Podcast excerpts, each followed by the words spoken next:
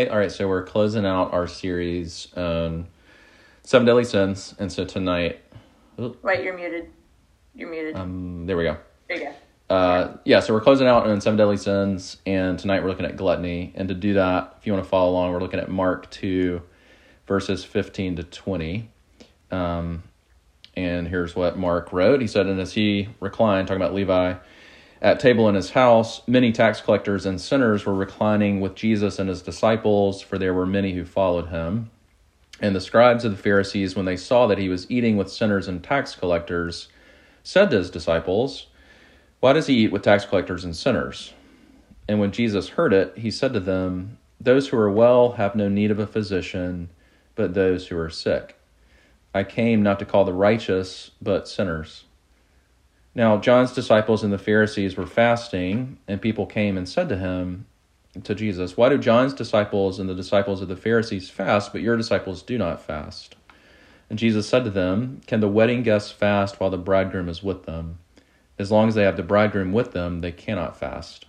The days will come when the bridegroom is taken away from them, and then they will fast in that day.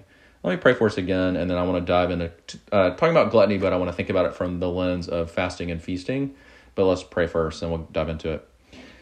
Father, we thank you for your word. We thank you. It is a lamp into our, our feet, it is a light into our path. Uh, Lord, we thank you that we don't have to guess what it is that you're like, that you have revealed yourself in your word and most beautifully and perfectly, Father, through your Son Jesus. So, Father, as, as we come to think about before Thanksgiving, our relationship with um, good gifts of your creation, like food, and so many gifts that make our lives um, joyful and full would you help us uh, think about our relationship to those gifts in light of our relationship to you? Lord, we need your grace. We need your help. We need you to be the one who convicts and comforts. And we ask these things in Christ's name. Amen. So that's the way I want to do it. Uh, three things as always. Uh, first, I want to talk about two important concepts. Uh, second, I want to talk about how we get them wrong. And then lastly, how Jesus gets them right. So, first, two important concepts, and I already mentioned them the two concepts in this passage and really throughout scripture are fasting and feasting or feasting and fasting that we have to get if to understand what it means to do life with jesus we have to understand how these things are really core to the christian life and let's start with feasting and here's the basic point that feasting what it means to be a christian is that the our life with the lord is a joyful feast. Here's what I mean by that. David in the Psalms says it really well in Psalm 4. He says of, of the Lord, You have put more joy in my heart than they have when their grain and wine abound. Um, if you know me at all, you know that I love food, and I grew up in a family that taught me to love food. And so I was thinking about uh, Thanksgiving is is next to Christmas, my favorite holiday because of food. And I was thinking about the way I grew up. It's pretty amazing to me. So on my mom's side, my my grandmother, uh, my mom's mom, was the most amazing cook I've known. But every Thanksgiving, we would do two things every year, every time. Wednesday night would be what we would call a pig picking. My grandfather would drive to Kingstree, South Carolina, and bring back a whole pig, and we would just feast on this pig Wednesday night. Then we would go home, go to sleep, wake up, go back to their house, and have like a full on spread of the most delicious Southern Thanksgiving food. And when I was thinking about that, this is a is a picture for me. It's a picture for us. I don't know what your favorite Thanksgiving you know sides are or or, or mains are, but the Christian life is a feast. It's a feast of a spread of the grace of God to us in Christ. We feast on the forgiveness we have found in Christ. We feast on the community He has given us with each other. Uh, we feast on His Word and we hide it in our hearts. We feast on the righteousness of Jesus that is now ours by faith. We feast on the grace of God, the forever love of God that has been given to us and secured to us forever in Christ. And we feast too. We're not purely spiritual beings. We feast too on the good gifts of His creation to His glory. Uh, I grew up Anglican, and when we would uh, do communion every week, that's what our priest would say Christ, our Passover, let us keep the feast. To be a Christian means you know how to keep the feast, feasting on the grace of God, but also feasting on the good gifts of His creation. I love the way that G.K. Chesterton, one of my favorite writers, he says it like this thinking about it's not just food that we feast on, we feast on all of the gifts that God has given us in this world. Here's how he said it He said, You say grace before meals, all right. But I say grace before the concert, and grace before sketching, and grace before painting, grace before the play and pantomime or movies, grace before I open a book, grace before painting, swimming, fencing, boxing, walking, playing, dancing, and grace before I dip the pen in the ink. Life with Jesus is a feast of joy. And that's what's so interesting about Mark 2 is Jesus so feasted with the sinners and tax collectors that the stuffiest religious leaders of his day literally accused him of being a drunkard and a glutton.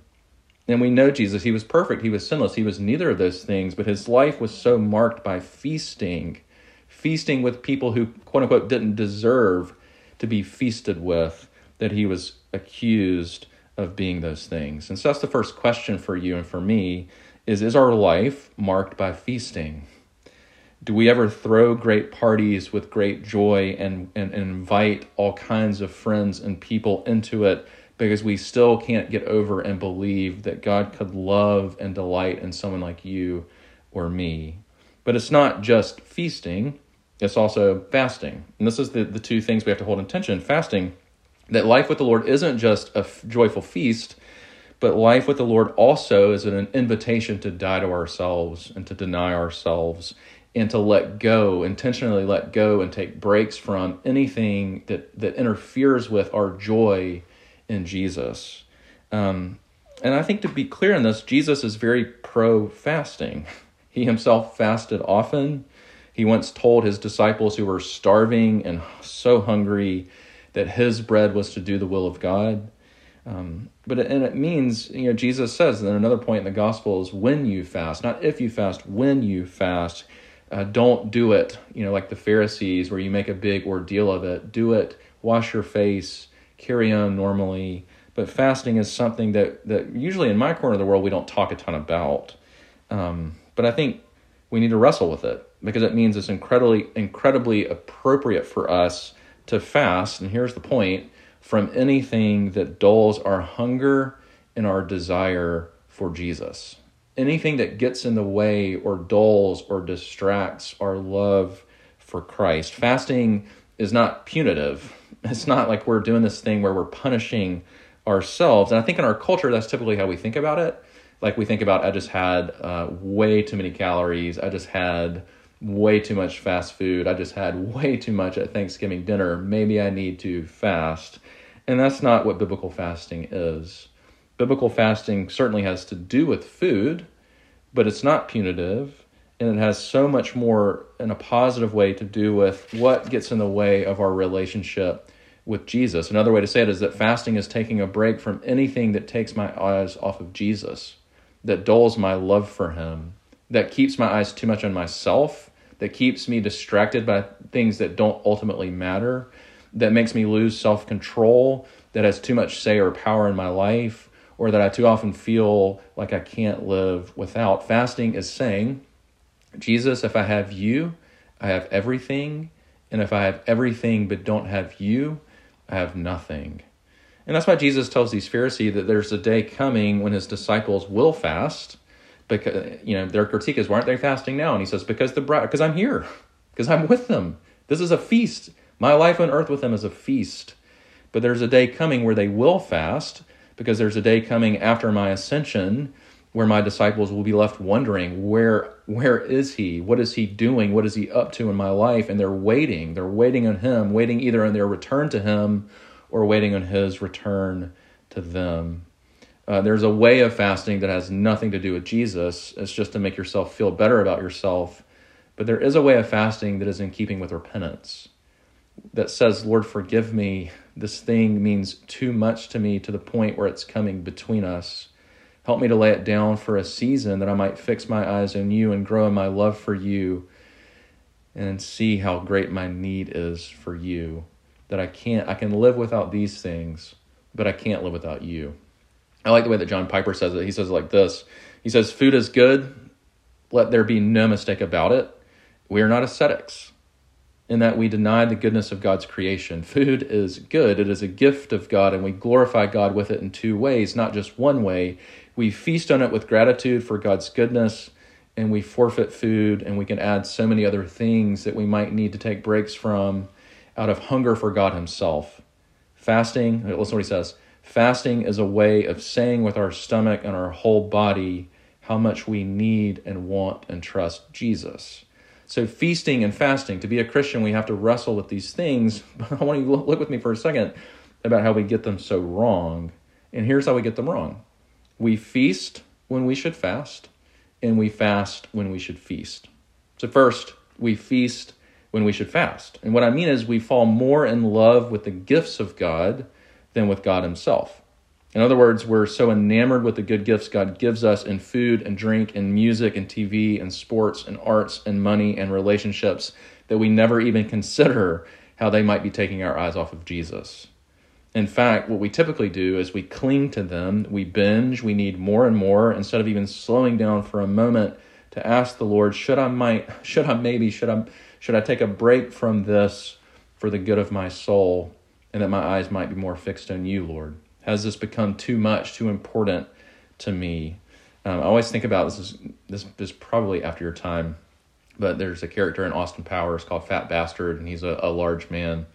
And Fat Bastard, he's got one one of these lines that I always, when I saw it, I was like, this is funny, but also it hits me in the feels. It's too real. He says, you know, that there's that line he says where he says, "I eat because I'm unhappy, and I'm unhappy because I eat." Uh, feasting becomes problematic when we use it to numb, to escape, and to not deal with the very things the Lord is gently and patiently inviting us to deal with. This happened to me just last week. So my one of my patterns is uh, when I am in a hard place or when I'm feeling sad, I think about McDonald's. Uh, the new twist, though, is often there's been often a time over the pandemic where my friend has become Postmates uh, I signed up for Unlimited. I have tested the limits of Postmates Unlimited. And but the new wrinkle is, uh, at the same time, about maybe a month ago, Alyssa, my wife, got a ring doorbell. So anytime anyone shows up at our door, she gets a little notification. And not only that, uh, but she can also kind of replay the footage from overnight. And so there's this moment where I wake up and she's like looking at the footage and she's like, "Who was at our door at midnight?" And she's like, "Oh, it was Sammy getting McDonald's." That was a point for me where my feasting is not really feasting. I'm not really dealing with uh, the things that Jesus wants me to deal with. I'm using good things. McDonald's is a beautiful, good thing, but, but I'm using it in that moment in problematic ways. I'm using it to numb, to escape. So we feast when we should fast. But second, we fast when we should feast. And this is exactly Jesus' rebuke to the people who said, John's disciple people came up to him and said, John's disciples are fasting, the Pharisees are fasting. Why aren't your disciples fasting, Jesus? And he gives this really powerful and I think poignant illustration. It's pretty brilliant. He says essentially this Do people fast at a wedding? Um, I'm assuming at this point in your life you've been to a wedding and you know the answers. Of course not. That, that, that's the time. A wedding is the time for all the best food, all the best drink, all the best music, all the best dancing, all the best feasting. Why? Because a wedding is so momentous it is so life defining that it calls to be celebrated by the very best of things. And Jesus says that's exactly what life with me is like. It's so momentous, it's so life determining that it is to be celebrated joyfully. We are to drink and get drunk on the love of God shown to us in Christ, our great bridegroom. And here's what this means this means that a miserable, cold, overly serious Christian is a complete oxymoron. Of all people, we, Christians, should be the most marked by parties, great meals, good drink, deep belly laughter, dancing, even if you're like me and bad, bad at it. Because the Christian life starts with the greatest wedding the world has ever known, Christ and his church, and it ends, is going to end, with the greatest party the world has ever seen, the marriage supper of the Lamb that goes on forever and here's the reality is we all know people who are good at fasting in the sense that they're so disciplined in everything they do that they make you feel like you're the laziest person in the world. And we also know people who are so good at feasting because they're so much fun in everything they do that they make you feel like the most boring person in the world. But what I want you to see is that to belong to Jesus means you're someone who's growing in both whose life is marked by the surprises of what you're willing to fast from, and also the surprise of how willing you are to feast with those around you. This is our witness to the world, truly. Our witness to the world is that we fast because we have found someone who is worth giving up everything for. And we feast because we have found someone who has given up everything to be with us. Uh, so recently we've been watching through, I'm all in on The Crown. I don't know if y'all are The Crown fans or not. We're all in on uh, season four which is about the royal family in, in, in um, the United Kingdom. And if you know season four, season four, four is the Charles and Diana season. And I'm getting Alyssa, my wife, is like a big royals person, so she knows all about Diana's life. But I'm I'm learning constantly because I don't know much. But there's this scene in season four where Diana, you can tell she's really struggling with an eating disorder, and there's this really powerful scene where she's living. Uh, Prince Charles is in Australia but she's living in the house. They're not yet married, but she you can feel her wrestling with loneliness. She's wrestling with where do I fit? I'm just a normal girl trying to be the, a princess. And there's this powerful scene where you watch her go into the royal kitchen and she opens the fridge and there's these just the most delicious. I'm not even a sweets person, but like the most delicious baked goods you've ever seen. And she just gorges herself and then you can watch that moment. The, the, actual episode has a little, you know, a little disclaimer at the beginning that if you struggle with these things, this might be a hard episode for you. And here, but then you watch her go into the bathroom and you watch her, you know, throw up everything that she's just eaten. And what's powerful is, you know, you're watching her struggle and loneliness and shame with binging and, and purging. And it's this powerful thing because she has everything that we might want. And yet she's not, she's missing something. She's missing, we know, Jesus who invites us not into a life of binging and purging, but of fasting and feasting because we have found someone worth fasting for, and we have found someone so willing to feast with us that it brings deep joy and change in our lives. And that's the last thing I want you to see is how Jesus gets them right. Uh, his life, if you know the life of Jesus, is marked by fasting. He goes into the desert and fasts for 40 days and nights, and he resists the temptations of Satan himself for comfort, glory, and power but his life is also, if you've ever read the Gospels, marked by deep feasting. Again, he so often sits down at parties with tax collectors and sinners, is so interested in them, is so joyful with them, and so enjoys the gifts of creation with them that he's accused again of being a glutton and a drunkard. But then there's this interesting thing in the life of Jesus where he's at the end of the Last Supper, that Last Supper he has with his friends. If you know that scene in the upper room, and he's doing this beautiful thing where he's He's essentially telling them what his life and death is all about. He's the Lamb of God who's come to take away the sins of the world. And then he says something. I led communion at our church a few weeks ago, and it really stood out to me. I've never really, really wrestled with it before, but he says something fascinating. He says this I tell you, I will not drink again. He's drinking wine with his friends, they're feasting. And then he says, I tell you, I will not drink again of this fruit of the vine until that day when I drink it new with you in my Father's kingdom what is so beautiful about Jesus is that all of his fasting and all of his feasting is for you and for me. In his fasting, he renounces anything that might become might come between his saving us from our sins and what they deserve. And in his feasting, he announces that he has come for sinners like you and me, those who know their need of a doctor, those who know their need of a Savior to restore us with great joy and laughter to life with His Father, our Creator.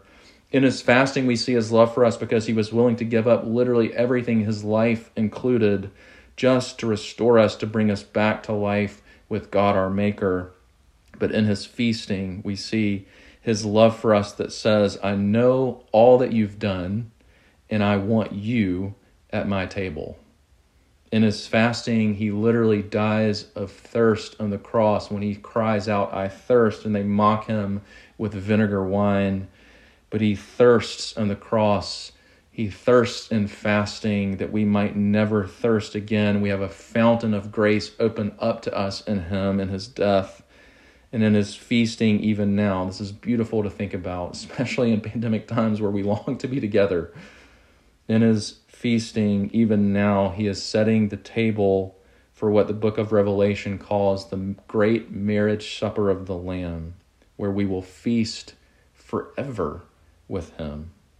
Um, I'll close with this. There's a, a movie in the 80s. It's a pretty powerful movie. It's called Babette's Feast. And it's fascinating. It's the story of these two really stuffy, cold, kind of miserable Protestant nuns. And it's set somewhere, I, can't remember where it's set, but all of a sudden they're grown older, they're bitter, they're crusty. But then this gift of a person in Babette comes to them. She's from Paris. She's kind of own hard luck. She ends up with them, and she says, "I don't have any money. I can't get back to Paris, but I would love. I, I'm I'm trained to be a chef. I would love just to be your cook, and I can take these simple meals, these miserable meals, and try to make them a little bit better." The surprise of the story is Babette. The one thing that she keeps from her life in Paris is she has a friend who every year renews a lottery ticket. And lo and behold, she wins the lottery, 10,000 francs, which I don't know what that equals in American dollars. It's a lot of money. And she keeps it to herself and she just approaches these nuns who are her friends now. And she says, If you would let me, I would like to really cook this proper, amazing, extravagant French dinner for you and 10 other friends. And so what Babette does is the story as it goes is she spends every single penny of that lottery ticket on making this the most amazing meal that these people have ever known. And what's amazing in the movie is you watch them and they've never tasted, they've never eaten these amazing gifts of these beautiful gifts from this incredible chef Babette.